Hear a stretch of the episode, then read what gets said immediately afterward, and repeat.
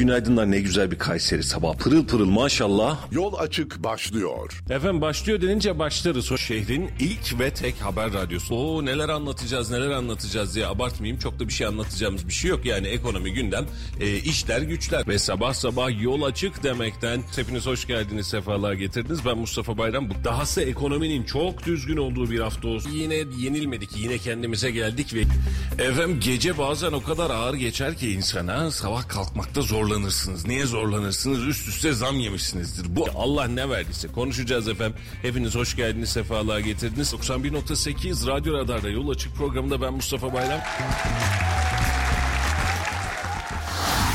Radyo Radar yol açık başlıyor. Efendim hayırlı sabahlar ve günaydınlar diliyoruz hepinize. Haftanın son günü ve bizim için de sezonun son yayınında sizlerle beraberiz. Hoş geldiniz, sefalar getirdiniz.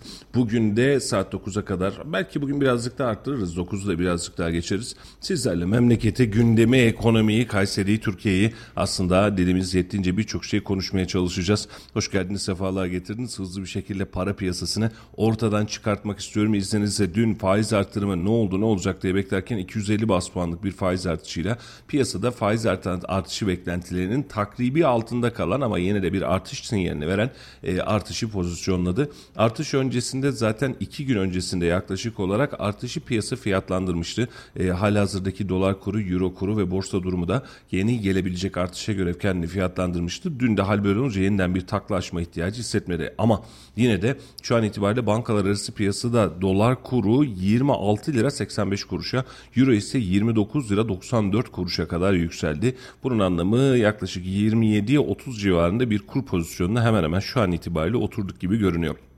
Altının ons fiyatı 1970 dolar seviyesinde, Brent petrolde ise hafif bir yükseliş var. 79 dolar seviyesinde devam eden petrol uzun zamandan sonra 80 dolar seviyesini aç mı aşmış olduğu bu da Zaten dolarla beraber e, dün gece itibariyle 1 lira 22 kuruş müdamet Bey zam fiyatı hemen hemen öyleydi değil mi? Evet. 1 lira 22 kuruş motorine gelen zam vardı. Önceki dönemde benzine gelen zam vardı. Onsun artışı ve beraberinde doların artışı önümüzdeki günlerde yeniden artışları karşımıza getirebilir gibi görünüyor. Borsa İstanbul ise dün %1.69'luk bir fiyat oranıyla kapattı kendini. 6682 puana kadar gördü. Hemen seçimin öncesinde birinci turun öncesinde 4400 puana kadar düşen borsa şu an itibariyle 6682 puana kadar da çıkmış olduğu e, ciddi anlamda bir kazanç da sağladı borsa yatırımcısı ya da parasını korudu diyelim nasıl e, değerlendirirseniz. Peki serbest piyasada durum ne? Serbest piyasa bu pozisyonun çok üstüne geçti. Şu an itibariyle piyasalar henüz açılırken dolar kuru 27 lira 31 kuruş, euro ise 30 lira 43 kuruştan işlem görüyor. Yani biraz önce söylemiştik ya hani 27'ye 30'a geliyor diye düşündüğümüz dolar kuru şu an itibariyle 27 30 27'yi de geçmiş. E, euro ise 30 43'ten işlem görüyor. O da 31 bandına doğru ben gidiyorum dedi yola açık ola. E, altında durum nedir bir de ona bakalım. 1747 lira şu an itibariyle gram altın bir çeyrek altın ise 1853 lira 1980-85 dolara kadar çıkmıştı ons fiyatı. Bir miktar düştü altındaki durum ve seyir de böyle. Ama şu an itibariyle ne oldu piyasa derseniz 27-32 30-43 e, hani kazancılara gidelim bir e, abi 500 euro 100 euro 500 euro büyük para 100 euro filan alalım da diyecek olursanız 100 euronun karşılığında 3400 lira civarında e, hemen hemen pardon 3400 etmiyor 3043 lira ediyor 3043 lira civarında bir bedeli bir parayı ödemek zorunda kalacaksınız. Birazdan faizi konuşacağız birazdan e, faiz kararının ne getirdiğini konuşacağız. E, Halil Bey'e de bu arada hoş geldiniz diyelim. Halil Beyciğim hoş geldiniz. Hoş Sefalar getirdiniz. Günaydın, iyi sabahlar. İyi sabahlar inşallah. E, şu an itibariyle birkaç da yeni sabah haberi var. E, sabah haberinde özellikle geçmek isterim. E, Merkez Bankası özellikle kur korumalı mevduat e, dahil olmak üzere zorunlu karşılık uygulamasında değişikliğe gitti.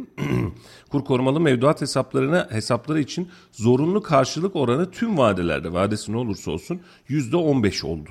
E, bunun anlamı ne? Zorunlu karşılık normalde e, bankaların kullandırmış olduğu kredi ya da kullanmış olduğu mevduatla alakalı Merkez Bankası'nda tutmak zorunda olduğu rakam e, anlamına geliyor. Teminat gibi. Teminat gibi. Normalde bankalar bunu daha az tuttuğunda düşünsenize 100 almışsınız.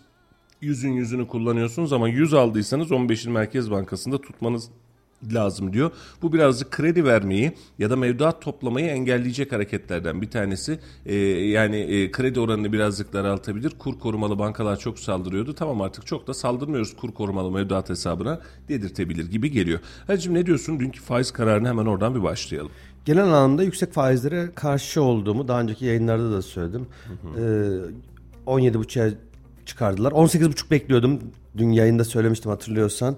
Beklentim 18,5 diye ama uluslararası piyasalarda 20 beklenti vardı. 17,5 oldu. Bunun karşılığında dolar euro fazla bir hareket etmedi. Ya görüyorum işte 17,5 piyasa kabul etti falan. Yok değil. Onun sebebi o değildi. Doların euronun hatta bir tık dün geriye gitmesinin sebebi de Birleşik Arap Emirlikleri ve e, Arabistan'la yapılan yaklaşık ikisinin toplamında 100 milyar dolara yakın bir anlaşmanın piyasalara verdiği birazcık rahatlama etkisinden kaynaklanıyordu. Bugün itibariyle biraz daha bir şeyler bekliyorum. 17,5 yeterli mi? E, şu dönemde yeterli. May, Ağustos ya da Eylül'de de sanki bir 25 e, ya da, yani 25 derken 250 ya da 300'lük puanlarla sanki e, Eylül'de 20-22'leri görürüz gibime geliyor. Yani genel kanaatim faize e, yüksek faize her zaman karşı olduğumu yine dile getireyim. E, 2018'de hatırlıyorsan dolar euronun özellikle bu Rahip Brunson olayından sonra aşırı yükselmesi ki o döneme göre yani e, 4 liralardan 6 liralara 7 liralara kadar fırlaması bizim için o zamanki şartlarda da o ne oluyor dediğimizde faiz oranları %25'lere kadar çıktı. Sonra işte geçtiğimiz dönemde 8,5'lara kadar inmişti.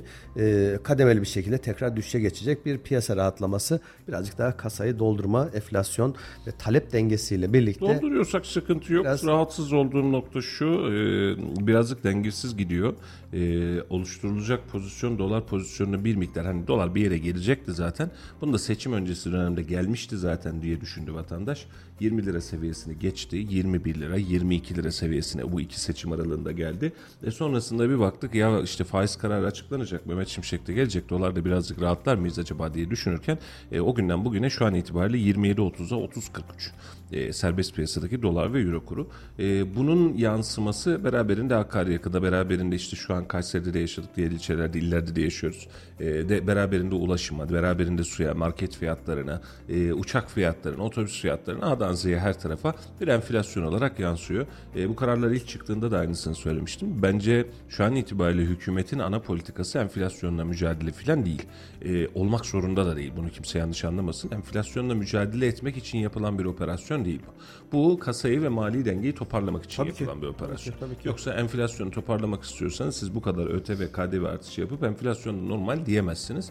E, bundan kaynaklı olarak da e, önümüzdeki süreçte enflasyonla mücadeleyi bir miktar salacağız. Kesin olarak değil ama bir miktar salacağız. Biz önce bir mali disiplinimizi sağlayacağız. Merkez Bankası'nın kasasını toparlayacağız. Seçim öncesinde verdiğimiz sözlerin uygulamaya geçtiğimiz sözlerin depremin maliyetini önce bir hazırlayacağız ve ödeyeceğiz. Ki şu an itibariyle henüz hala bence bitmiş değil. E, yani bu maliyeti e, finanse etme, bu maliyeti tahsil etme hadisesi vatandaş diyor ki onu da yaptı bunu da yaptı. Yetmez. Ya biraz daha e, geçecek ama sonrasında 2024'e geldiğimizde yeni bir maratonla başlayacağız. E, seçimden önce sen de söylemiştin Ali, ben de söyledim, Ahmet Bey de söyledi aynı hadiseyi.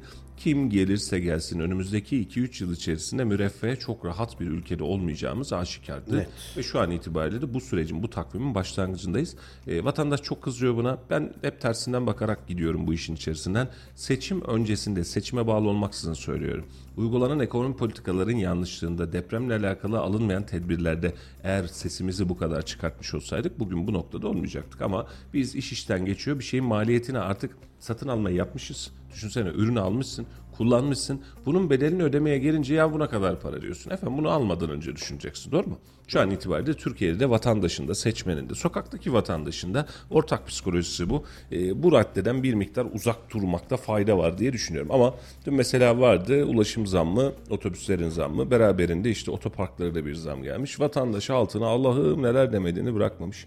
Ee, ne bekliyorsunuz bir belediyede? Bunun aynı zammı benzerini İstanbul Büyükşehir Belediyesi yaptı mı? Konya yaptı mı? hepsi Ankara kez yaptı. Yapmak zorunda. zorundasın. Yani şimdi vatandaş burada bir tepki verecek ama tepkiyi nereye vereceğiyle alakalı orada bir şey kaçıyor. Ben e, dün bir arkadaş yazmış belediye kaynaklı ona da aynısını söyledim. E, şu dakika itibariyle 11,5 lira oldu tam biniş ücreti. Belediye maliyetin bunun eğer tahminim doğruysa 19-20 liralar civarında bu işin belediye maliyeti var. Lütfen alın. Level 2 bir tık sonrasını söylüyorum. 65 yaş üstüne bedava uygulamasından lütfen vazgeçin. Ya da bir sınırlama getirin. Kontur gibi. Vazgeçsin abi. Şimdi 65 yaş üstü gezecek diye gezsin. Sıkıntı yok. Şimdi şu olsa anlarım. Biz zaten bedava gidiyoruz geliyoruz kardeşim. Yani sıkıntı yok. 65 yaş üstü de arada çıksın dersen bu problem değil. Ama 65 yaş üstü ulaşımda belli bir e, dolgunluğa ve yükü sebebiyet veriyor. Hatırladığım kadarıyla bir kotası var arkadaşlar. Hatırlar mısınız bilmiyorum. Bir iki sene önce e, bu bedavanın çok fazla istismar edildiği hatta 90'a mı aylıkta öyle yani bir, şey hatta ve hatta e, bedava biniyoruz diye e, o- Kargoculuk. OSB'de kargoculuk, kuryelik yapmaya başladıkları gibi haberler hatta bunların Ulaşım Maaşı tarafından tespitleri yapıldığını hatırlıyorum. Böyle açıklamalar olmuştu ya da off the record aldığımız bilgilerdi. Bunlara bir sınırlama getirildi. Hani eğer getirilmeseydi ben de biraz önce bu suda olduğu gibi hani İstanbul'da var diyoruz ya Kayseri'de olsun insani kullanım hakkı. Yani onlara belli bir kota verilir. ihtiyaçlarını görmeleri için diyecektim ama getirildiğini biliyorum.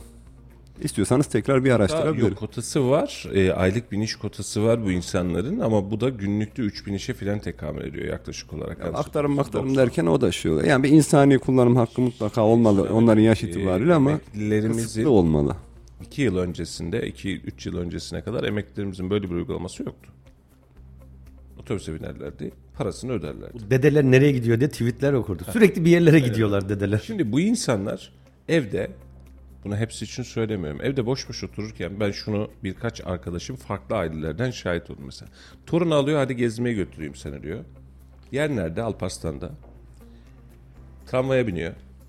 İldem'e gidiyor. Beyazşehir'e gidiyor. Beyazşehir'den bir fırından ekmek alıyor. Hatta Kaytur'dan ekmek alıyor. Yeniden torunuyla biniyor geliyor. Bunun o kapının açılmasının, kapanmasının ya da alanda olmanın bile bir maliyeti var. İnsanlara siz bu hakkı bedava yapmış olduğunuz zaman insanlar bunu da son hakkına kadar kullanıyorlarsa o zaman bu bedavada bir anormallik var. Hani şunu anlarım. Ben maaş çekmeye gidiyorum. Git sıkıntı yok. Ben hastaneye gidiyorum. Buna da git sıkıntı yok. Bunu anlamlandırabilirsin. Ama şimdi bu ulaşım yükü geldiğinde bunun bedelini almadığı için otobüs şoförü bu, yani normalde bu emeklinin bir yoğunluğu var. Şu an itibariyle kaç emeklimiz var? Halicim? En son rakam şu an 15 milyon civarıydı. Yanlış 17-18 oldu. olacak. 65 yaş üstü kaç kişi vardır? Boş ver emekli olarak bakmayalım. Şimdi to- doğru tespit bu. Emekli gibi gözüyle bakmayalım. 65 yaş üstü memlekette kaç kişi vardır? 7-8 milyondan aşağı değildir. Rahat vardır. 10 milyonu bile geçiyordur 65 yaş üstü. Şimdi 10 milyon insanın ulaşım için verebileceği bir bedeli sübvanse ediyorsunuz. Siz bedel vermeyin diyorsunuz. Kabul. Peki bu bedeli kim veriyor? Devlet veriyor. Özel ulaşıma veriyor, tramvaya veriyor, bakımına veriyor, özel halk otobüsüne veriyor. Veriyoruz da veriyoruz. E sonra Bu merkezi oldu değil mi? Yani çünkü birçok ilde olduğu için e, yani gittiğimiz gördüğümüz illerin hemen hemen tanıdığımız insanların olduğu illerin hepsinde bu uygulama var. Evet. Ve şu anda da belediyelerin ulaşımdan zarar etmesinin ya da zararı legalleştirmesinin en önemli sebeplerinden biri bu. İşte bedava taşıma yapıyoruz. E niye taşıyoruz? Evet. 8, 8 milyon 400 bin kişiymiş doğru bilmişiz. Şimdi mesela bir başka özellik bunu ne olur kusuruma bakmasınlar. İşte polis arkadaşlar biliyorsun otobüslere rahatlıkla binerler. E, emniyet personeli, askeri personel, askeri personelde de vardı yanlış hatırlamıyorsam. Değiştiyse durum bilmiyorum.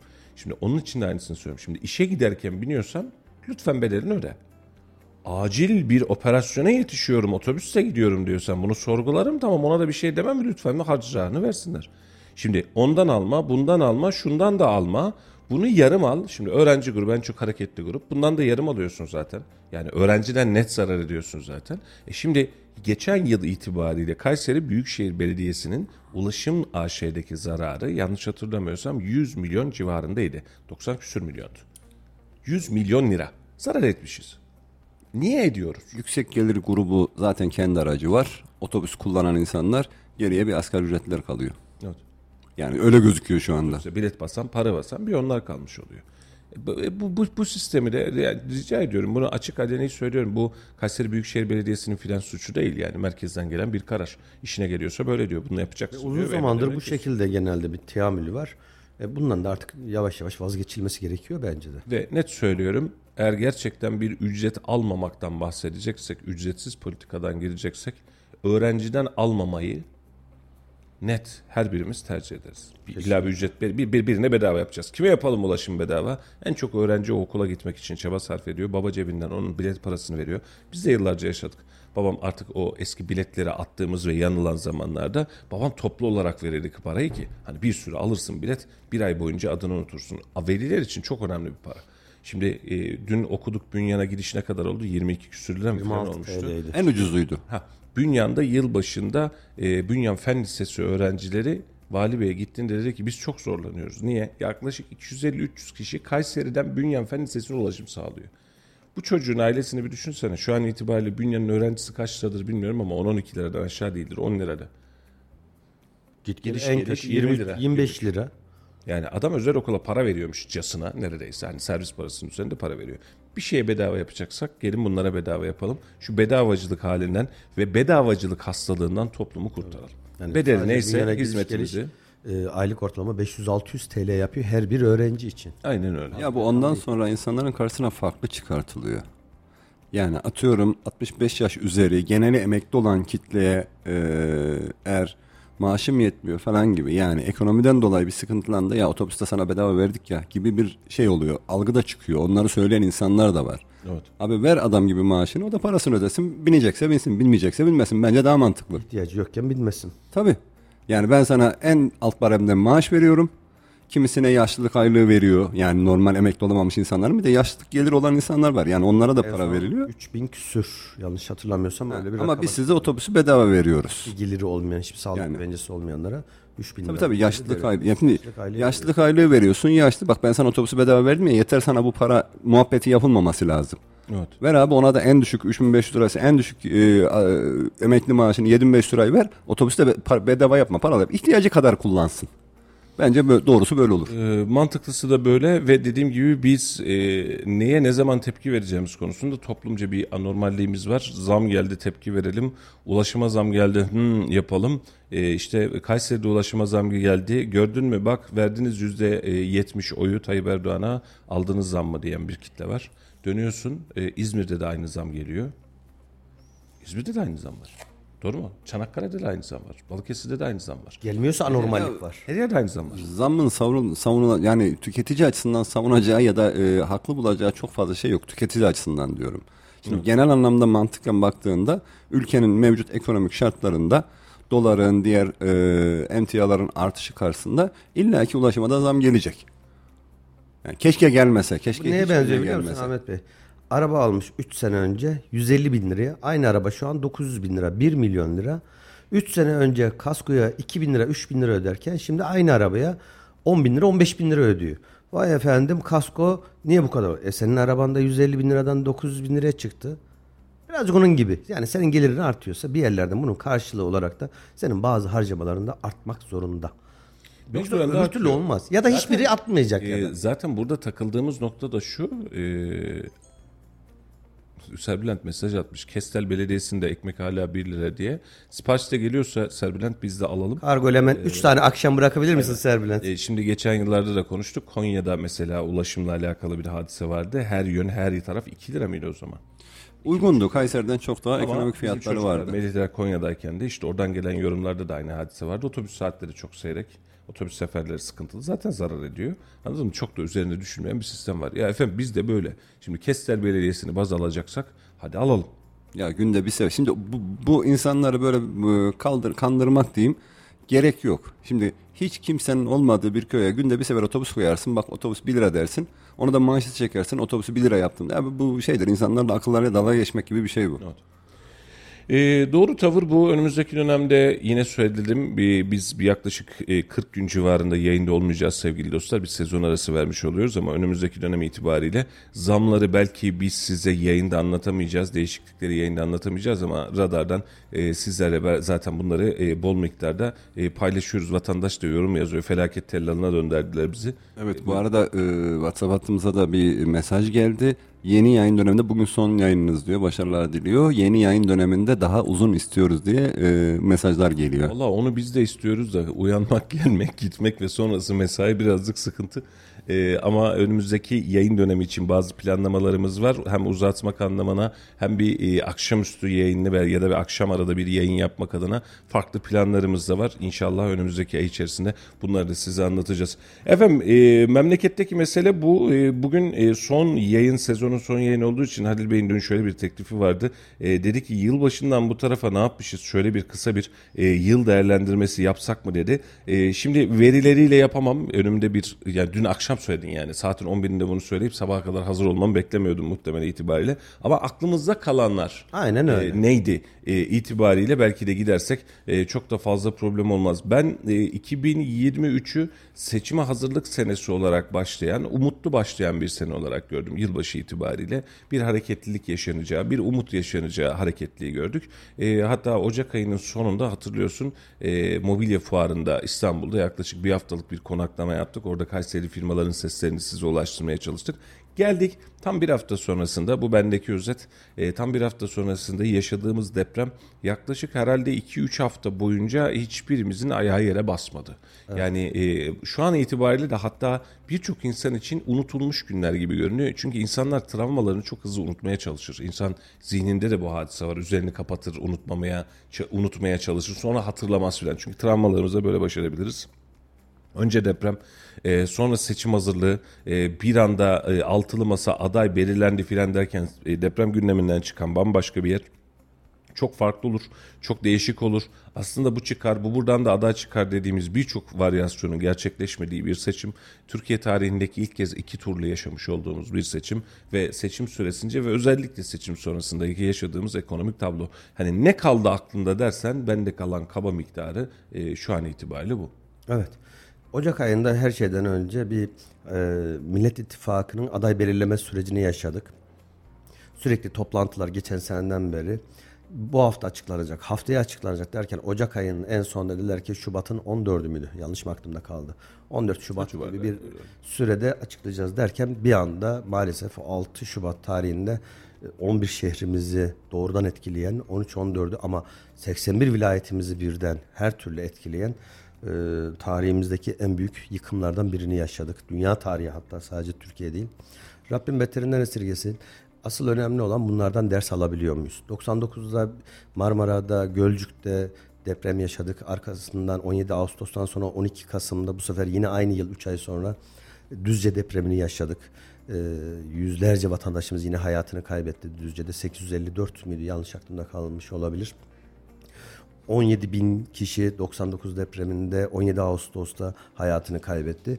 Biz bir şeyler yoluna girer, girdi, giriyor falan derken ha bir şeyler yapılmadı mı? Özellikle binalarda yapı denetimlerle alakalı tabii ki adımlar atıldı ama e, demek ki yeterince adımlar atılmamış. Özellikle kentsel dönüşümler, eski binalar artık ömrünü tamamlamış, imar rantlarından dolayı fay hatları üzerine yapılmış binalardan dolayı hem kaçak yapılar hem yanlış uygulamalar eskilerden gelen çünkü depremde yıkılan binaların %98'inin eski binalar olduğu %2'sinin de sonradan tadilatlar yapıldı ve altındaki işte mağaza, dükkan ya da marketlerde kolon kesmelerin yaşandığı söylendi. Çok daha fazla sıkı denetim, çok daha fazla kamu gücünü ortaya koyarak artık bu eski binaların kentsel dönüşümleri mahkeme sürecini kapatıp ya da ilerleyip en azından süreci durdurmamak adına bir yol kat, ile, kat edilebilir mi? Bunu bir kez daha gördük ve ne kadar da olması gerektiğini bir kez daha anladık. Acılar bir şekilde öyle ya da böyle sarılır ama gidenler geri gelmiyor. Ve asıl önemlisi e, bir taraftan da e, uzmanlar bas bas bağırıyor. Bakın diyor Elazığ, Kovancılar, aşağıda Hatay'da, Hakkari düzleminde tekrar bir deprem bekleniyor. Büyük İstanbul depremine hazırlıklı mıyız? Hala da söyleniyor ama hala aradan da 6 ay geçmiş söylemlerden ileri çok fazla gidemiyoruz. Bir takım e, yaraları iyileştirme çalışmaları yapılıyor. Rabbim hem devletimize zeval vermesin hem bu konuda elini taşın altına koyan tüm kamu, kurum, kuruluş, özel sektör hiç fark etmiyor. Hepsine Allah razı olsun vatandaşlardan ama çok daha hızlı olmamız gerekiyor Mustafa. Çünkü gecenin dördü çeyrek geçe vurdu bizi. Marmara depremi gece 3'ü 2 geçe vurdu. Bunun saati yok, dakikası yok ve bunu bilmenin de imkanı yok en azından şimdilik. Şimdi Biz depremle hazırlıklı olmamız alakalı lazım. e, bu edebiyatı biz yıllara sahip çok fazla yaptık. 99 depreminden sonra bunu yaşadık. E, 99 depremi bize e, mevzuatı değiştiren, imar yasasını değiştiren bir hediye verdi. 2007-2009'da da yasalar yeniden değişti. Zemin etütleri, zemin sıkılaştırılması, kullanılan betonarme sistemi gibi bir hediye verdi.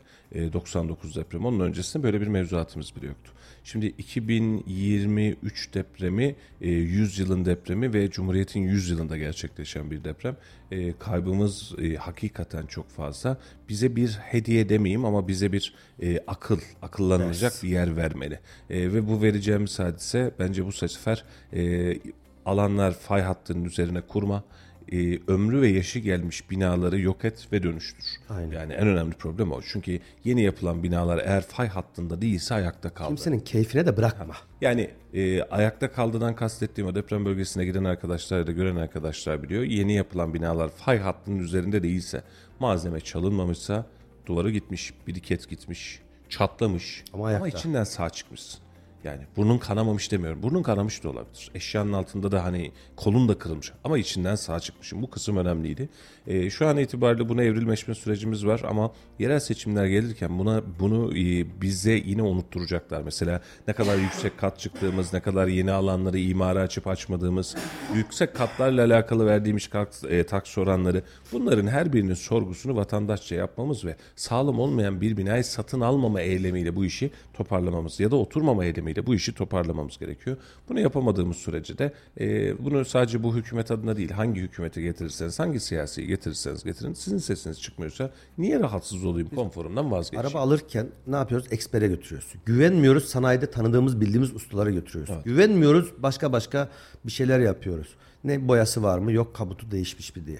Ama bina alırken böyle bir imkanımız pek yok. Sadece kaç yaşında diye bakıyoruz. Bina ne zaman yapılmış?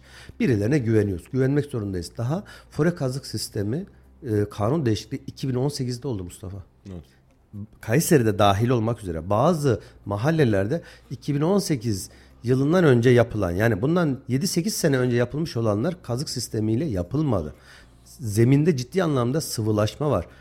Şimdi mahalle ismi vermeyeyim insanların kafasında soru işareti olmasın canım, ama Zümrüt. tanıdığım tanıdığım bildiğim bir arkadaş e, Zümrüt ya o yok orası ne diye geçiyor Yakut. Yakut, mahallesinde e, hala oturmuyor. 6 aydır 7 aydır evinde oturmuyor. Diyor ki benim evim 2015'te yapıldı. Binam kocaman da bir bina. Yeni de bir bina. 2015'te kaç yaşında? 8 yaşında bir bina. E, Allah korusun diyor. Biraz da böyle inşaat işlerine de için, işin içinde olan biri. Allah korusun diyor. Kayseri'de 6,5-7 şiddetinde deprem olsa ilk yıkılacak bina benim binam diyor. 8 yaşındaki bina. Oturmuyor. Satlığa da çıkardı. Ne yaptı en son bilmiyorum. E Şimdi o zaman buna da çok güvenemiyoruz. E burada kazık sistemi var mı yok mu? Bilmiyoruz ki. Aynen öyle. Bunun bir şekilde bir karnesi mi olması Valla lazım? burada yani şimdi şöyle e, hatırlıyorsunuz o dönem çok fazla konuşmuştuk. Çok fazla da dile getirdik. Hala aynı noktadayım. Bu da tarihe kayıt olarak düşsün. Final yayınında bunu konuşmuştuk deriz. Deprem zamanında bunu çok fazla konuştuk. Vali Bey geldiğinde kendisine sorduk. Memduh Bey'e e, basın toplantısında sorduk. Kayseri üzerinde bakıyorum. Ben şehrimden sorumluyum. Bunun için Kayseri üzerinde bakıyorum. Yoksa e, memleketin her parçasındaki her can bizim için önemli. Kimse yanlış anlamasın. Tonlarca eski binamız var. 50 yaş üstü, 70 yaş üstü tonlarca eski binamız var. Hani üflesem belki yarın bir gün kendi kendine yıkılır. Ya da tam tersi belki de çok sağlamdır. Biz burada 6, 6,5 vesaire hani ne yapıyoruz acaba filan diye baktığımız yerde eğer bu kadar şiddetli deprem Kayseri merkezinde yaşanırsa hani en fazla 6 olur diyorlar ya Allah esirgesin 6'yı Kayseri'de yaşayacak olursak bizim birçok binamız özellikle eski yapılar üzerinde söylüyorum zeminleri de çok rahat değil. Mesela sahabe bunlardan bir tanesi. Zemin iyi değil buranın. Yani marul bahçeleri vardı, bahçeler vardı, sulu tarlalar vardı bu bölgede. Ee, bu alanlarda çok ciddi zayiat yaşarız. O zaman herkes şu sözü verdi. Daha doğrusu ağzından şu çıktı. Dediler ki evet biz bunu kontrol edeceğiz. Hatta dendi ki Çevre Şehircilik tüm binaları tek tek kontrol edecek. Ben şu her halükarda yapı denetimden geçemeyecek, her halükarda çürük raporu çıkacak. 3 katlı, 4 katlı binalardan yıkılanını görmedim. Yıkım kararı gelenini de görmedim. Bir iki tane ağır hasarlı çıktı. Onların önünü kapattık, yıkacağız dedik. Bunun dışında yok. O zaman biz burada bir şey eksik yapıyoruz hala. Ha şunu anlıyorum devlet tarafından ya da belediye tarafından. Efendim yıkalım ama bunu hemen yapacak paramız yok. Yıkalım ama vatandaşa verebilecek bir sürecimiz yok. Seçim öncesi bunu söyleyemeyiz. Şimdi yerel seçim var yine söyleyemeyiz. Bu dediğinizi anlıyor, anlayabiliyorum.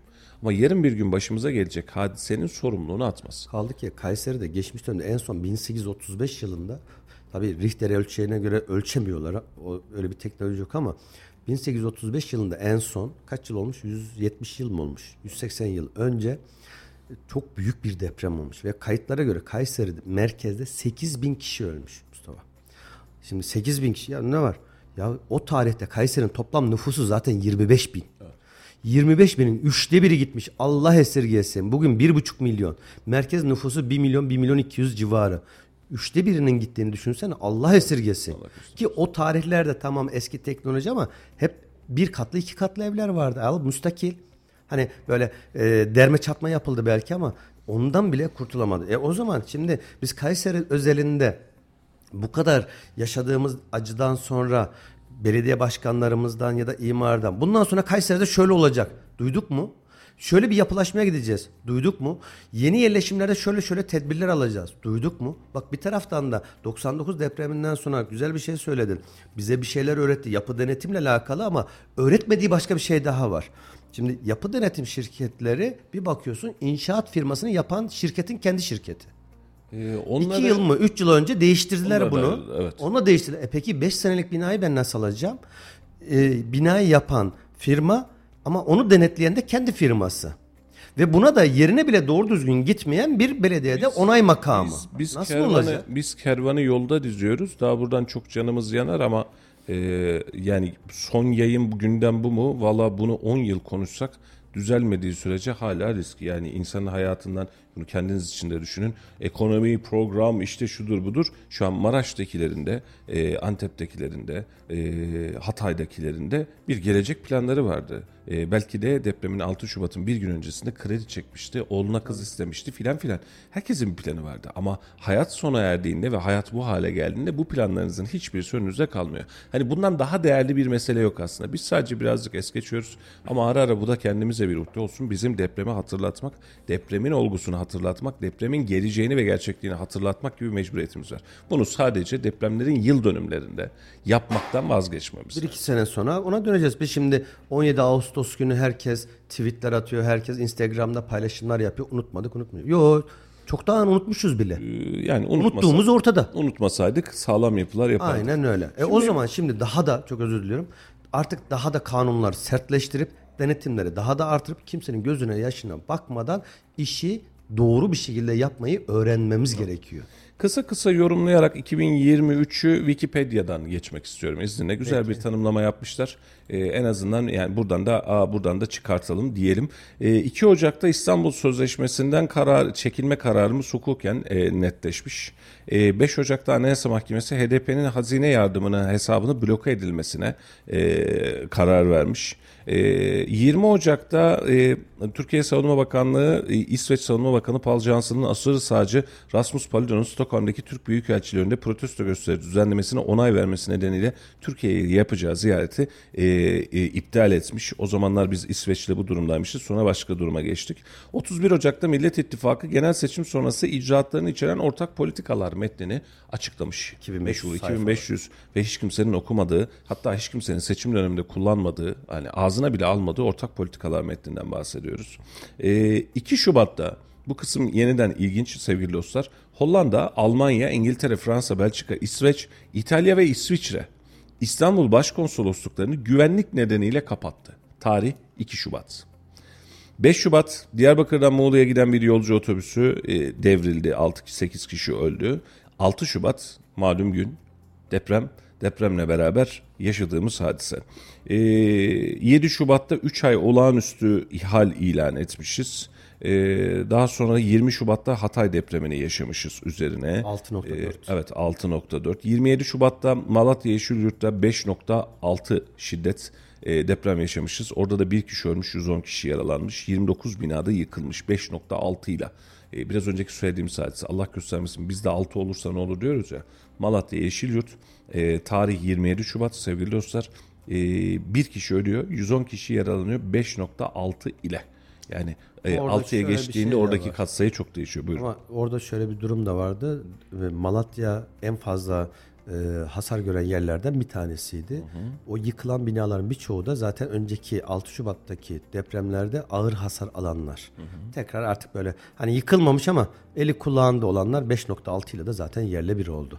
5 Mart Millet İttifakı üyesi Meral Akşener Cumhurbaşkanı adayı olarak Kemal Kılıçdaroğlu'nun belirlenmesine tepki olarak ittifaktan ayrıldığı ancak bir gün sonra bu kararından vazgeçerek Kılıçdaroğlu'nun adaylığını kabul etti. 5 Mart ve 6 Mart'ta yaşanan hadise e, bence de e, hem fikir olur musunuz benle bilmiyorum seçimin kırılma anıydı. Kesinlikle. Seçimin sonucunun belirlenme anıydı 5 Mart itibariyle. 7 Mart'ta 6 siyasi partinin ittifakıyla kurulan kamuoyunda altılı masa olarak bilinen Millet İttifakı yapılacak seçimde CHP Genel Başkanı Kemal Kılıçdaroğlu'nun Cumhurbaşkanı adayı olarak açıkladı 7 Mart'ta. Ee, devam edelim. Ee, 15 Mart e, 2023 Adıyaman Şanlıurfa sel felaketinde Şanlıurfa'da 17 Adıyaman'da 4 toplamda 21 kişi hayatını kaybetti.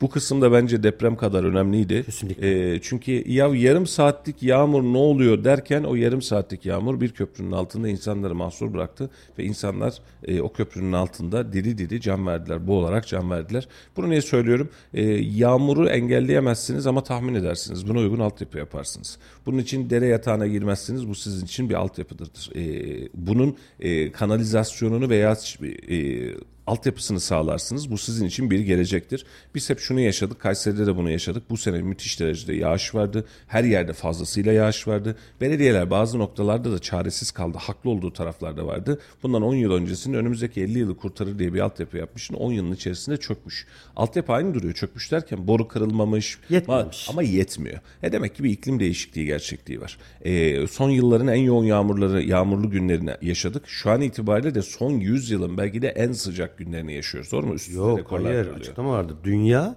genelinde şu son yaşadığımız sıcaklar son 120 bin yıl içindeki en yüksek e, sıcaklık ortalamalarını. Ya işte bir sürü bilim var işte. E, Tutuyorlar dinozorların bilmem kaç milyon e, ya da bir herhangi bir e, mumyanın yaşını hesaplıyordu. Onu mu hesaplayamayacak? Ee, burada e, bizim gerek iklim değişikliği ile alakalı gerek önümüzdeki süreçle alakalı hazırlık yapmamız lazım. En basitinden şöyle söyleyelim. E, Ahmet Bey işin bir miktar içinde o tarımsal kısmında e, iklim değişirken hayvanın ve bitkinin davranış şekli bile değişiyor. Yani mesela babam diyor ki oğlum diyor bu sene diyor biberlerin fideleri diyor minnacık kaldı diyor. Yani normalde yağmur var, yaş var hani bereketli olma. Hakikaten o gün gittim bahçede bir karış kalmış ve üzerinde biber var. Hani normalde ne olurdu? E, bir metreye kadar çıkardı nereden baksan. Yani 60-70 santime kadar koca koca fideler oluşurdu. Bitkinin ekim zamanını bile değiştiriyor. Buna ne kadar hızlı adapte olacağız bilmiyorum işte. Arının yaşam e, döngüsünü değiştiriyor. Hani balı bu saatte çeker, bu bu saatte gelir. Yok bildiğin gibi değil.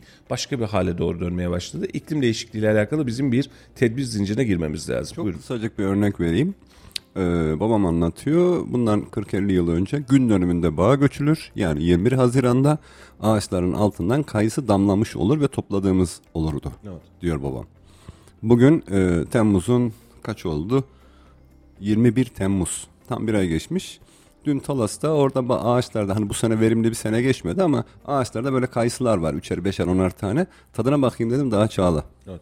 Yani çağla derken biz masil deriz Kayseri'de. Olgunlaşmaya yaklaşmış, daha damlamamış.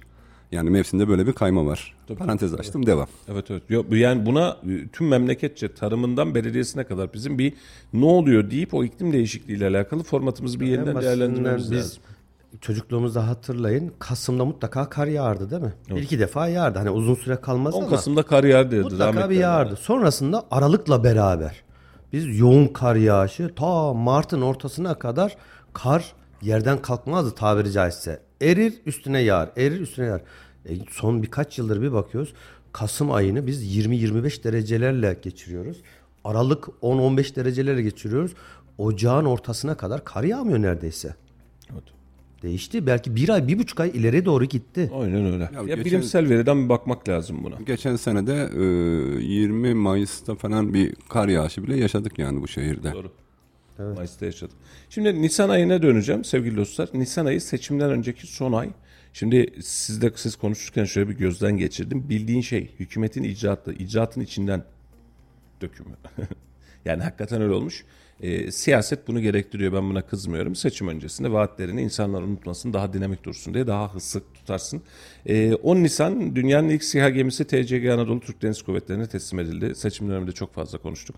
Hatta dedik ki seçim otobüsü TCG Anadolu oldu. Biri TCG Anadolu biri TOK. Seçimi kazandıran iki etken. Eskiden seçim otobüsleri mitingler vardı. TCG Anadolu ve TOK bunun e, belki de daha fazla katkısını sağlamış oldu diye düşünüyorum. 15 Nisan'da Türkiye'nin metre altı çözünürlüğe sahip ilk yerli ordusu İMEC'e e, gönderilmiş. E, 17 Nisan İstanbul Finans Merkezi hizmete gelmiş. 20 Nisan Karadeniz'den yaklaşık 170 kilometre açıkta keşfedilen 710 milyar metreküp doğalgaz karaya ulaştırılmaya başlanılmış hatırlıyorsunuz o günleri. 23 Nisan Altay tankı testler için Türk Silahlı Kuvvetleri'ne teslim edilmiş. E, 25 Nisan Hürjet ilk uçuşunu gerçekleştirmiş. 26 Nisan Ankara-Sivas yüksek tren hızlı hattı devreye girmiş. 27 Nisan Teknofest yapılmış. Akkuyu Nükleer Güç Santrali'nde nükleer yakıt getirilerek nükleer tesis statüsüne kavuşmuş. İlk milli elektrikli tren seti devlet demiryollarına teslim edilmiş. 2 Mayıs Avrupa ve Türkiye'nin en büyük güneş enerji santrali Karapınar GES hizmete girmiş. 3 Mayıs dünyanın en uzun 3. Avrupa ve Türkiye'nin en uzun tüneli Zigana Tüneli 14.476 metre hizmete girmiş. 14 Mayıs Cumhurbaşkanlığı seçimi birinci turu gerçekleşmiş. Dikkat ederseniz seçim öncesindeki 40 gün boyunca sadece seçime dayalı hizmetler, açılışlar, icraatlar gerçekleştirilmiş. Ee, doğalgazın ücretsiz yapılması seçimin belki de kaderini değiştiren önemli etkenlerden bir tanesiydi. Bugün yanlış yaptığımızı belki bir kez daha görüyoruz. Ya da hükümet şunu söyleyebilir efendim bunu yaptık seçimi kazandık bunun maliyeti her neyse de çok da sorun değil bütçeden diye düşünülebilir. Ama şu dakika itibariyle aylık senden 100 lira almadım ama diğer türlü sana her türlü e, 1500 lira 1100 lira ben senin cebinden geri aldım demek gibi bir hadise çok makul olmayan işlerdi. Ve yine hala geçen gün yayında da söyledim e, bunu yasal zemine mi oturturuz bilmiyorum ama seçim öncesinde hali hazırdaki var olan hükümetin bol keseden atmasını tutmasını bol keseden dağıtmasını atmak demek değil sadece dağıttı da yani yaptı icraatını da yaptı gerçekleştirdi. Bunun önüne geçebilecek bir formülizasyona ihtiyacım var diye düşünüyorum. Şimdi ö- genç 20, çok arkadaş- özür diliyorum 28 Mayıs'ı bitirelim diye söylüyorum. 28 Mayıs'ta da Cumhurbaşkanlığı seçimi ikinci tur gerçekleştirmiş oldu. Buyurun. Özellikle şimdi genç arkadaşlar şeyi bekliyorlar. Ee, bilgisayarlar, laptoplar ve cep telefonlarında bir kere mahsus 25 yaşına kadar değil mi? 18-25 yaş arasında ÖTV'siz cep telefonu almayanın ne zaman çıkacağını bekliyorlar. Doğru. Be- Bekler. Vaadini verdi. Ha, Kemal Kılıçdaroğlu da ÖTV'siz otomobil sözü vermişti. Bak o daha büyüktü. ÖTV'siz otomobil. İlk kez alacaklar için değil mi gençlere? evet ilk Ya kez. ticari, ticari alsınlar zaten yüzde dört. Onu da O da kaldırma. olabilir yani ticari veya otomobil, binek otomobil diye bir Şimdi ayrım siyaset, yapmadı. siyaset o kadar e, ilginç Kamyon alırsanız bu geçerli diye. Siyaset o kadar ilginç bir mekanizma ki dilin kemiği yok. Bunu verdi. Ondan sonra araç dedi, bilmem bir şey dedi. Velev ki bir şekilde iktidara geldi. Lafının altında kalmayacak. Yüzde birlik ötevesi olan bir araç şey yaptı. İşte bu araçtan alabilirsiniz dedi. Süleyman Demirel'in 1991 yılındaki e, seçim vaadi neydi? Kim ne veriyorsa 5 fazlası. Gibi. Şaka gibi. O beş neydi işte? Yok kim ne veriyorsa 5 fazlası. Tamam 5 lira mı 5 kuruş mu ne fazlası 5 fazlası diyor. Şimdi siyaset şimdi tamam Gibi Artırıyorum gibi. 100 milyon verdi bir tanesi maaş emekli maaşı o günün para 100 milyon 5 kuruş arttırdı. Ya bu şey değil ya öyle reel rakamlar değil söyleme geldiği zaman hepsi çok güzel o dönemler- kül meselesine döndürüyorlar O ortalığı. dönemler bu söylemlerin her biri seçim kazandırdı Ahmet Bey. Öyle söylüyorsun ama. Her biri seçim kazandırdı. Efendim e, seçim kazanmak derken Kemal Kılıçdaroğlu dün demiş ki seçimi yenilgi olarak görmüyorum. Biz seçim sonuçlarını kazanamadık demiş yani. Biz yenilmedik. Sadece seçim sonuçlarını kazanamadık. Heh, al sana bir cümle daha seçimin sonucunu kazanamadık. e, Sabaha kadar Seçimin, dedim. seçimin moralini kazanamadık falan. e, Türkiye'deki e, filozoflar bir araya gelmişler. Dün bir filozoflar bilim kurulu oluşturmuşlar. Bu sözü ve e, buradaki iddiayı çözmeye çalışıyorlarmış işin açıkçası. E, komedi gibi ama yapıyoruz. Hala aynı yerden devam ediyoruz. E, şimdi dün de ilçelerdeydim. Dün Pınarbaşı Sarız'daydım. En azından şu tatil öncesinde de ilçe turumuzu tamamlayalım. Hem de yerinde görmemiz gereken, konuşmamız gereken gerek başkanlarımıza gerek kaymakamlarımıza şeyler oluyor. Ama tabii ki gittiğin zaman en önemli gündem yerel seçim gündemi. Hani siyaset ne olacak? diye. E, herkese aleni söylüyorum. Şu an şu dakika itibariyle şu ekonomik çıkmaza rağmen, şu ekonomik sıkıntılı hale rağmen bir muhalefetin elinde müthiş derecede argüman oluşturabilecek bir yapıya rağmen e, bir sonraki seçimde eğer çok daha derin ve kırılgan bir kriz yaşanmazsa e, ben İstanbul, Ankara dahil olmak üzere Cumhur İttifakı'nın rakibi olmadığı kanaatindeyim. Yani şimdi niye? Sen insanlar bir yerden kaçacak, tutunacak bir dal bırakmadınız ortada. Şimdi AK Parti'ye karşı bir tepki verecek. Doğru mu? Verecek ya. Yani zam gelmiş verecek. işten çıkartılmış verecek. Öyle ya da böyle yüzde bir de olsa bir tepki verecek. Yüzde beş de olsa bir tepki verecek. Tepki verecek karşısında bir pozisyon dahi bırakmamışsınız. Ee, bu memleket için sağlıklı bir çözüm ve sağlıklı bir gidişat değil. Memleket bunun acısını çıkartır. Şöyle çıkartır. Memleket buna bir formül bulur süreç itibariyle ama bu formül sağ, ne kadar sağlıklı olacağı e, görev başındaki insanların ne kadar sağlıklı davranacağıyla alakalı güzel gitmiyor. CHP'de de İyi Parti'de de işler güzel gitmiyor. İki tane ana muhalefette yer alan iktidar için oynaması gereken parti için söylüyorum. Hani diğer tarafta bir de Cumhur İttifakı'nın içine girmiş dünya umurunda değil kapatmış dükkanı işine bakıyor. Bundan bahsetmiyorum. Ama muhalefet olabilecek ya da bu sisteme muhalefet edebilecek sistemle alakalı çok ciddi problem yaşıyoruz, yaşamaya devam ediyoruz. Sevgili Mustafa, şu anda e, bahsettiğim partiler iktidar için savaşmıyorlar. Muhalefet olabilmek için savaşıyorlar. Yani aralarındaki mücadele muhalefet olabilme Muhalefet mücadele kim olacak? muhalefet olabilme mücadelesi veriyorlar kendi aralarında. Yani iktidarı eleştirecek, iktidarı doğruya yönlendirecek, iktidarın icraatlarını daha iyiye götürebilecek ya da kendi icraatlarını hazırlayabilecek bir yapıları yok.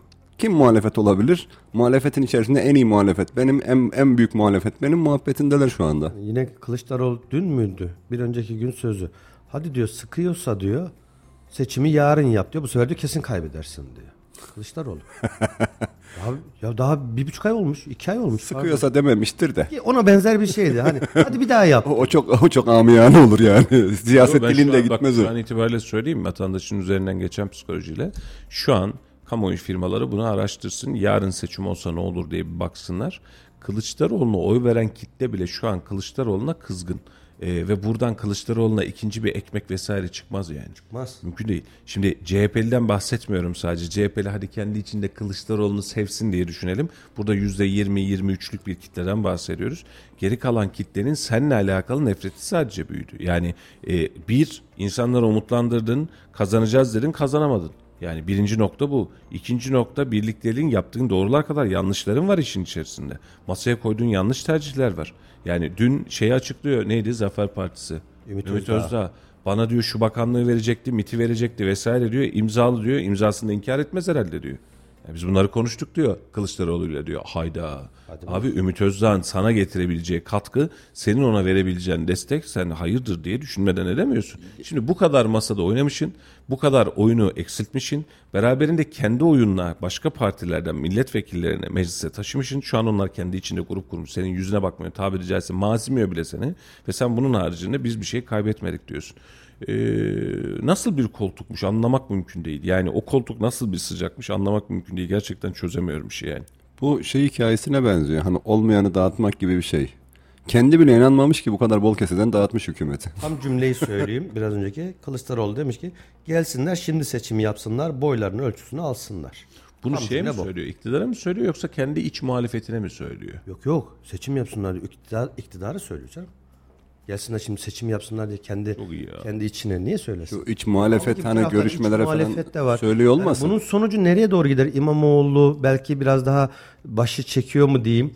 O ve onun dışında bir bakıyorsun CHP'nin kurmayları arasında diyebileceğimiz birçok isim bu hani biraz da gizli hani deşifre oldu ya da ifşa oldu ama gizli görüşmeler içerisinde olup da ya acaba CHP hakikaten çatır diyor mu? İçinden bir parti daha çıkar mı? Diye düşünmeden de demiyorum. Nitekim daha önce çıktı. E, Mustafa Sarıgül e, genel başkanlığa adaydı. Tabiri caizse aforoz edildi. Parti kurdu. E, Muharrem İnce aynı şeyleri yaşadı. Memleket Partisi'ni kurdu. Acaba tekrar bir parti daha çıkar Ya mı? bu bu Bilmiyorum. partiler kendi işlerinde keşke arılara örnek alsalar mesela. Arılar kraliçeyi beğenmediğinde onu deviriyorlar ya da yeni bir kraliçe yapıp koloniyi bölüyorlar. Başka bir yere gidiyorlar ama burada yaşlıyı gönderiyorlar. İçeride yeni olanı bırakıyorlar. Tamam da işte şimdi bunu yapmaya çalışıyorlar aslında. Kılıçdaroğlu'na bunu yapmaya çalışıyorlar. Diyorlar ki sen 12 tane 13 tane seçim kaybetmişsin. 13 yıldır CHP'nin başındasın. E ya artık yeter daha git diyorlar. E o da gitmiyor. Bazı kehanetler vardı. Sosyal medya kehanetleri tabii de. Ee, orada gördüm ee, adam bir tanesi 2 Nisan'da mı ne böyle bir şey sıralamış. Biri de onu paylaşmış. Ben bunu o zaman gördüm yine. Ee, şu an sıradaki Temmuz ayında Kılıçdaroğlu'nun istifa etmesi. Oradaki kehanetlerden bir tanesi ama ondan, ondan önceki 5-6 tanesi tutmuş. Yok ya onu söylediler. O daha öncesinde de benzer şeyler yapmış. Sonradan böyle bir Photoshop'la oynayarak tarih Ama oynuyormuş. değiştiriyor falan. He, oynuyor yani onlarla. Evet. Onun aslında. Ha, Yoksa insan- eğer insan- o kadar ben de okudum İnsan 15 mut- tane falan madde var. 12 13 tanesi tutmuş. Gün gün tarih tarif veriyor ve diyor ki 14 e, Mayıs'ta seçim ikinci tura kalacak. İkinci turda AK Parti %52 alacak. Ha, öyle bir şey, öyle bir şey. nokta atışı. Hadi lan yürü. Yani yok Ya artık o kadar değil. Ama, ama insanları umutlandırıyor. Hani bu acaba bu ay istifa eder mi Kılıçdaroğlu da? Son dönemde astrologlar çıktı, sosyal medya astrologları çıktı. Onlar da ciddi anlamda sıkıntı. Ee, bir bakıyorsun bu sene şu olacak, kışın şu olacak, salgında çıkacak, şu şuradan şuna gidecek. Ee, la gaybe illallah. Yani Rabbimden başka, Allah'tan başka gaybi bilen yoktur diye. Meşhur. Meşhurun ötesinde çok bilinen ve dinin temel direği bir hadise var. Eğer inanıyorsanız. Yok kardeşim ben inanmıyorum diyorsan da inanmadığın dünyada sana gelecekten haber verilemeyeceğini söyler. Şunu söyleyebilir En çok miyiz? da inananlar yalnız o işlerin peşinde yazık. düşüyorlar. Şunu söyleyebilir miyiz? Ee, efendim önümüzdeki iki yıl içerisinde ekonomi şöyle olacak. Bu matematiksel bir veri. Söyleyebilirsin. Mesela önümüzdeki yıl daha fazla yağmur yağar ya da daha sıcak olacak diyebilir miyim? Bilimsel veri bunu sana gösteriyor. Kesin değil. Olabilir. Olur demiyorsun. Olabilir hazırlıklı olmam lazım. Ama şu şu tarihte olacak, bu bu tarihte olacak. Şaklabanlığın bir lüzumu yok. Tamam sosyal medya bir taraftan bazen e, TikTok özelinde vesaire de bir şaklabanlık yuvası olmaya başladı ama insanımız ne olur neye baktığını bir fark etsin. Hatta cübbeli denen yani direkt söylüyorum hiç Şahsiyet. şahsiyet neyse hadi rütük var başka kelime söylemeyeyim. Neydi 5 Mart mıydı 6 Mart mıydı? Milleti ayağa kaldırdı falan. O gece Kayseri'de hatırla kimse kalmadı. Depremlerle alakalı kehanetlerde bulunuyorlardı. Ondan sonra da sel, ondan sonra da sel oldu. Bak ben size dememiş miydim dedim. O da ayrı bir hadise. Ya efendim e, neye inanacağımızı ve nasıl inanacağımızı kendimiz teşhis ettiğimizde sürü psikolojisine girmediğimizde bize din diye, ufuk diye vesaire diye bizim gönlümüze hoş gelecek şeyleri bize satanlara dur dediğimizde biz bu işi çözeceğiz. Yoksa diğer türlü iş yok. İş zor. Türk Dil Kurumu bu kısım önemli. Dün itibariyle Türkiye'li sözcüğünü sözlükten kaldırdı. Şimdi TDK Türk Dil Kurumu yani adamın işi bu. Ne anlamda işi bu? Efendim şu kelime şu anlama gelir, bu kelime bu anlama gelir. Bunun doğru yazımı bu. Hatta dün bir güncelleme de vardı, yazım güncellemesi de vardı. Bana çok ilginç geldi. Çünkü seçim dönemi öncesinde hatırlar mısınız? Deva Partisi'nde filan da aynı hadiseler vardı. Türkiye'li diye kullanalım. Hani o zaman HDP'ye yeşil ışık yakmaya çalışıyordu ya Ali Babacan. Türkiye'li. Türk demeyelim. Çünkü biz Türkiye'liyiz. Yani bu vatandaşın içerisinde Kürt var, Laz var, Suriyeli var, Afgan var, o var, bu var, herkes var ya. Bu niye Türk diyoruz ya? Türkiye'li. Yani bu coğrafya Türkiye. Türkiye'li olanlar olsun. Türk demeyelimdi. Buna da aslında vakti zamanında İlber Ortaylı çok güzel kapak yapmıştı.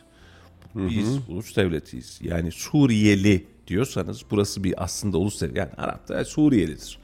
Ama Çin dersiniz. Yani bak yani eski İran hani böyle dersiniz. Ee, Ya onun örneklemelerinde şimdi e, ulus olarak bir kişiye Rusyalı demiyorsun, Rus diyorsun. Almanyalı demiyorsun, Alman diyorsun. Türkiye'li demiyorsun, Türk diyorsun. Bu ırklarla alakalı bir şey. Yani sonradan oluşturulmuş ülkeler, bölünmüş ülkelerden çıkan insanlara bir ırk ismi veremezsin. Evet. Yani Türkiye'li değil, Türk. Şimdi bizim e, kültürümüzde TDK bunu kaldırmış artık Türkiye'li diye bir kelime yok TDK'nın sözlüğünde. Türkiye'li Fransalı da yok, Fransız kelime var. yanlış diyor. Yani aynen öyle. E, geçtik bunu Ahmet Bey. E, Amerika tamamen devşirme bir toplum. Doğru mu Ali Beyciğim? Tabii tabii. Her milletten, Amerika'nın asıl Amerikalı vesaire. dediğimiz özür dilerim belki Mayalar, Kızılderililer. Aynen öyle. Bak bunların hiçbirisi Onlar da Türk diyorlar. Bunların hiçbirisi kalmamış. Dünya üzerinde bambaşka bir süreçle yeniden bir toplum oluşturmuşlar ki tarihi bin yıl filan değil Amerika'nın. Ve bu Amerika bu sürecin içerisinde kendi milliyetini kurmuş. Ve çok karmaşık Çinlisi de var, Japonu da var, Hintlisi de var, herkes var. Ama Amerikalı olmuş. Amerikalı. Lı. Şimdi o insanlar bile biz neden böyle bizim Çin mahallemiz var filan demiyor. Ama bizde ne hikmetse Türkiye özelinde biz e, Türk denilebilecek her şeyle alakalı kavga etmeyi, ne mutlu Türk'üm diyeneyle kavga etmeyi, e, bunları kendimize şiar edindik. Yani yapmazsak olmaz hani buradan da bir tur dönelim diye. E, TDK e, kesin ve kes kendi içinde kesmiş. E, resmi bir genelge değil ama TDK sözlükleri diyor Türkiye'li diye bir kelime yok diyor. Böyle bir kelime yok. Ben bunu hani mantığa aykırı, izaha aykırı, izana aykırı, kullanıma aykırı böyle bir kelime yok diyor.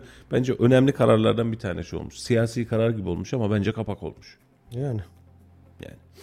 Efendim hep beraber aynı ülkede memleket için, e, memleketimizin iyiliği ve geleceği için yaşamaya devam edeceğiz ve bu yaşantıyı yaparken de birbirimize saygı duymayı, en azından e, işimizi düzgün yapmayı da öğrenmiş olacağız. Buyurun Ali Bey. Ee, Kılıçdaroğlu'nun yine dünkü katıldı Mehmet Akif Ersoy'un programına katıldı. Orada birkaç e, demecini söyleyeyim. Diyor ki Kemal Kılıçdaroğlu seçim sonuçlarını yenilgi olarak seçim sonuçlarını yenilgi olarak görmüyorum. Sonuç 60'a 40 olsaydı yenilgi olurdu diye bir cümlesi var. Sonrasında Kemal yine Kemal Kılıçdaroğlu İmamoğlu'nun Zoom toplantısı için şöyle demiş. Etik olarak rahatsız edici bazı uygulamalar vardı. Bu toplantıyı normal bulmuyorum. Tamamını seyretmedim, gerek duymadım Demiş. demiş. Sonrasında bir cümle daha. Ben nasıl kendimi değiştireyim? Kendi kendimi nasıl değiştireyim? Kurultay değiştirir. Kendimi genel başkanlıktan neden sonlandırayım? Bu doğru değil demiş. Ve son cümlede ittifakla alakalı. Mehmet Akif Ersoy demiş ki ittifak devam ediyor mu demiş. Kılıçdaroğlu hayır seçim ittifakıydı doğal olarak sona erdi demiş. Yenisini yapacaksak yeniden oturacağız bunları konuşacağız diyorlar. Muhtemelen tavırları bu zaten. Galiba. bir yerel seçim için yeniden bir ittifak modeline geçelim. Ee, yaz döneminde ne bekleriz? Efendim e, artan fiyatları bekleyeceğiz. Beraberinde e, muhtemelen bu ay önümüzdeki ay vatandaş tatile gitsek mi acaba diye rezervasyonunu yaptırmak üzere. O ne kadar paraymış dediği günleri yaşayacağız. Tatil eskaza gittilerse öyle bir becerileri varsa ya her şey ateş pahası biz ne geçen sene 5 liraya yaptığımız işi bu sene 15 liraya yapamadık diyen insanlarla karşı karşıya kalacağız. Ee, ÖTV'nin artışı ve beraberinde de e, dolardaki ve Brent petroldeki artışlar sebebiyle yeni artışlar ve yeni zamlarla böyle üst üste üst üste yaşayacağız. Yaz dönemini çok steril ve çok serin geçireceğimiz kanaatinde değilim. Yaz zaten ateş gibi sıcak cehennem gibi bir de üstüne zamlarla moral bozukluğuyla bir cehennemi de yaşayacağız ama e, yeni eğitim yılı Eylül ayı ve beraberinde başlayacak yeni o sonbahar süreciyle beraber ülkenin bir nebze daha normalleşeceğini, bir nebze, nebze daha ayaklarının yere basacağını, yeni oluşacak fiyatlara alışmış olacağımızı ve o fiyat değişikliği ivmesinin azalacağı kanaatindeyim. Yani şu an vergiler vesaire tak tak tak gidiyor ya. Eylül, Ekim'e doğru geldiğimizde tamam artıyor ama çok da o ilk baştaki gibi rahatsız edici değil kıvamına doğru geleceğimiz kanaatindeyim. Buyurun. Bu yıl yaz tatili yapan insanlar ya da bir yerlere giden insanların e, psikolojileri bence şöyle olacak. E, insanlar tatile niye gider ya gittim bir dinlendim böyle bir rahatladım falan. Hayır.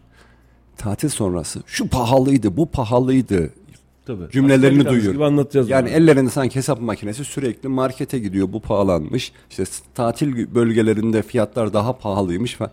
Abi sen niye tatile gittin? Rahat. Hani böyle bir ayaklarımı uzatayım serin serin onları Hakikaten düşünme. rahatsız olacaksan gitme lütfen. Yaşadığın şehirde zaten e, bunları konuşuyorsun, bunlar gündeminde, bunlarla yaşıyorsun. Ben de işte biliyorsun aileyi bıraktım, geldim, kısa bir gittim, geldim. Geldiğim zaman hep konuştuğumuz şeyleri hatırlıyor musun? Evet. Hani abi gittim, deniz çok güzeldi, sıcaktı böyle kenarında oturdum, böyle dinlendim, güneşin bat. Böyle bir şey konuştuk mu? Hayır. Ne konuştuk? Domates Migros'ta 23 lira olmuş, bilmem marul kaç lira olmuş. Bunu anlattım ben size. Evet. Tatilin ekonomisini anlattım ben size. Bu bu sene birçok insan için de herhalde bu psikoloji Tatili olacak. zehir Yani- edeceğiz. Tabii tabii yani bu yaşanacak bence. Ee, hani meşhur e, laflar vardı. Yediğin içtiğin senin olsun, gördüğün güzelleri anlat diye. Ben çok severim o lafı. Şimdi o değişti değil mi? Yok bence yine aynı kalsın. Şimdi zamlı gelecek, acıtacak, daha fazla ödeyeceğiz. Evet Ee, ama bu ülkenin bitmesi, ülkenin sona gelmesi, yarın bir geleceğimizin olmaması anlamına falan gelmiyor.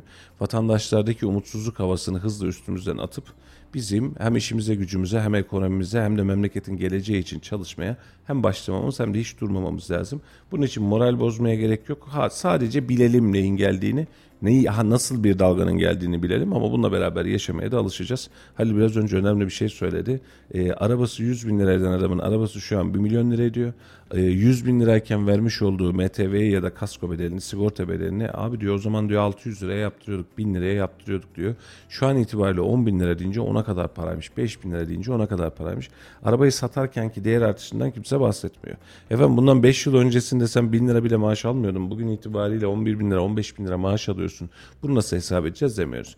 İzanını bırakmayalım işin. Yani evet zamlandı mı zamlandı, arttı mı arttı ama beraberinde bizim de artanlarımız var.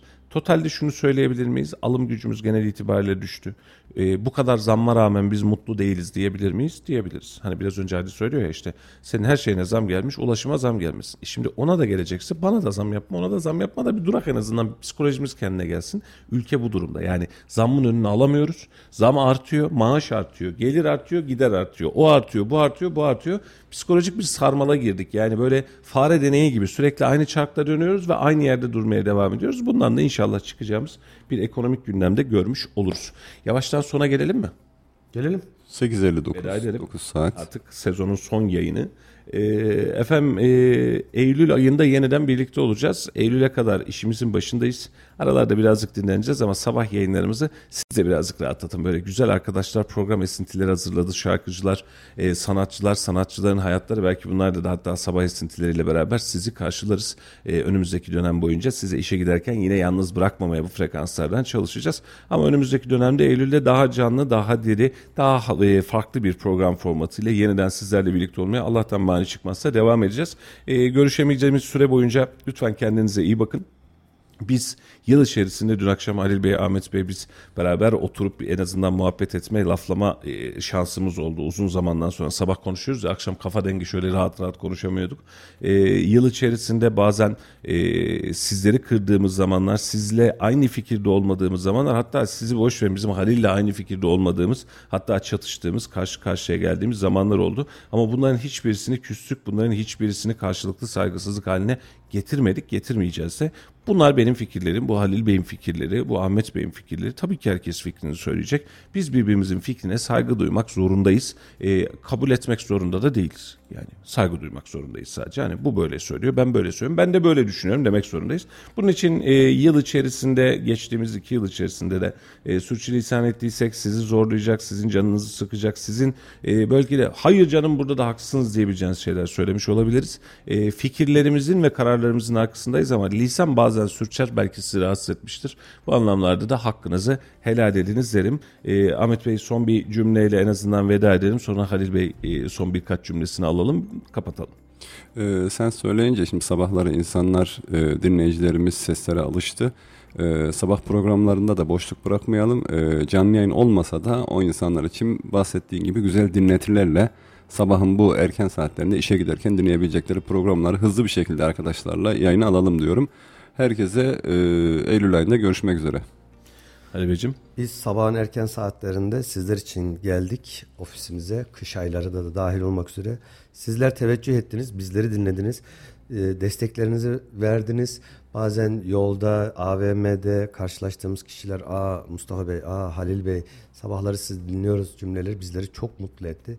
Sabahın o saatinde uyanıp gelmek ve e, sizlere ses vermek bizim için en büyük keyif haline geldi. Sürçülisan ettikse affola Eylül ayında yine tekrar birlikte olmak dileğiyle sizlere de herkese mutlu güzel bir yaz dileklerimizle. Efendim gününüz memleket için güzel geçsin. Üretmeye, umut etmeye devam edelim. Bu yaz da biter, bu kış da biter. Boranı da geçer, kışı da geçer. Ama geriye kalan biziz ve bizim memleketimiz. Vazgeçmeden, üzülmeden, eleştirerek, kızarak, bazen bağırarak, bazen sakin kalarak ama memleket için ayakta kalarak e, bu mücadeleye hep beraber devam edeceğiz. Kim ne düşünürse düşünsün. Düşündükleri değil, memleket için tabanda yaptıklarımız bizim için önemli. Seviyoruz sizleri. İyi ki varsınız. Desteklerinizle, varlığınızla, mesajlarınızla bizi çok onur ettiniz, çok mutlu ettiniz. Bu memlekette Kayseri gibi yerel medyanın mı acaba dendiği bir yerde bir sabah programının bu kadar uzun boylu devam etmesi, dinleyicilerin bu kadar e, sağ olsunlar tepkisel olarak da bizim yanımızda olduğumuzu hissetmeleri bizim için en büyük moral kaynağıdır. E, sağ olun, var olun. İnşallah ufak bir yaz arası veriyoruz. Yazın sonrasında Eylül'de daha canlı, daha dolu, daha enerjik ve inşallah güzel haberlerle buluşmak dileğiyle efendim. Hepinize e, mutlu bir yaz diliyoruz. Laf Sokak'tayla sizi baş başa bırakacağız. E, Kayseri'deki ulaşım ulaşım zammını la, sokağa Toplu taşıma sormuş. ücretlerinden e, röportajımız var. Onu vereceğiz. Arkasından da Alpay'dan Eylül'e gel şarkısını çalacağım. Peki. Ee, Tek parçalıyor musunuz Ahmet Bey? Evet. Laf sokaktayla adeti bozmadan e, veda ediyoruz efendim. Sezon sonu, sezon sonu yayınıyla, sezon finali sizlerle birlikteydik. Eylül'de daha canlı bir arada olmak üzere. Hepiniz kendinize iyi bakın. İyi bir yaz diliyoruz. Hoşçakalın. Hoşçakalın. Hoşçakalın. Keşke zamlar olmasaydı diye düşünüyorum yani. Yoksa ulaşımlar çok mükemmel Kayseri'de yani. Zamlanması gerekiyorsa zamlanmalı. Çünkü birçok şeye zam geldi. Pahalı oldu biraz. 6.25. 4 lira iyiydi. Toplu taşıma ücretlerine zam geldi. Yeni düzenlemeye göre tam bilet 11,5 indirimli bilet 6.25 oldu. Bu sizi nasıl etkiliyor? Fiyat artışı hakkında ne düşünüyorsunuz? Öğrenci olduğum için sonuçta bizi de bayağı etkiliyor 6.25. Ben günde 3 kere basıyorum. Buradan Erciyes Üniversitesi'ne gidiyorum. Aktarmalı oluyor ama yine de pahalı oldu biraz. 6.25. 4 lira iyiydi.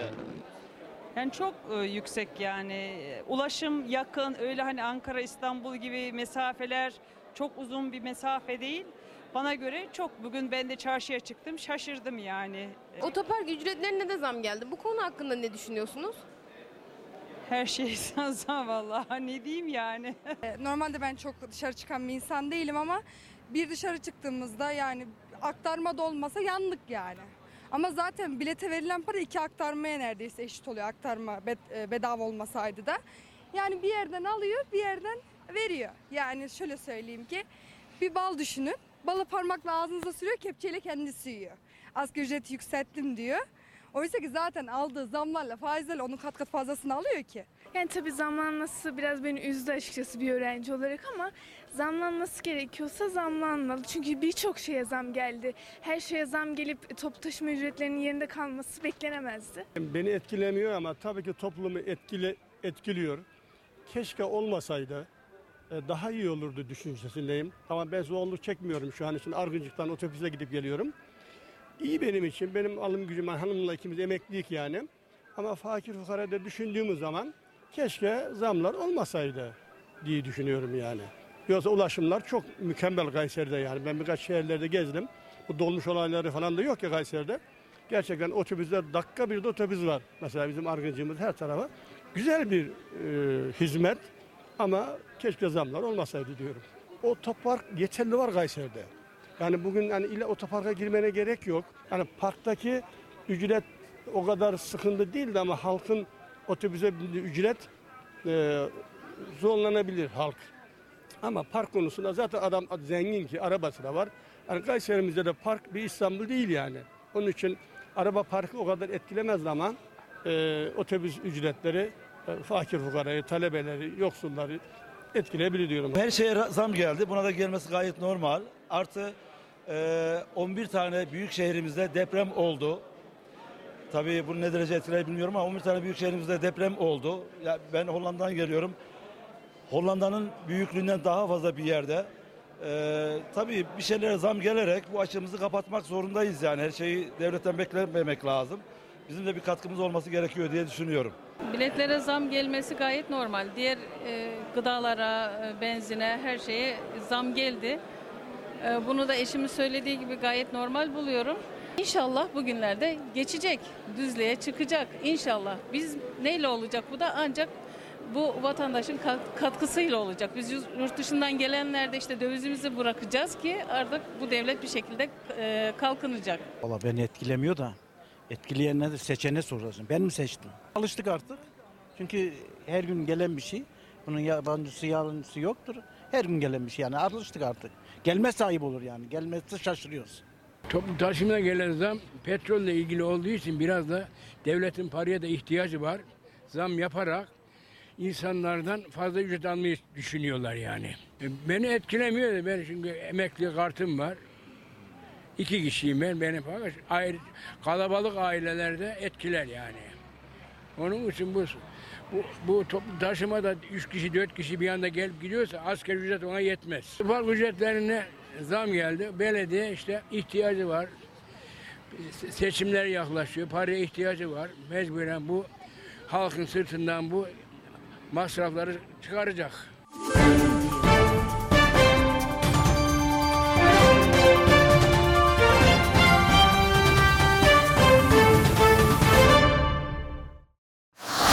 Radyo Radar yol açık sona erdi.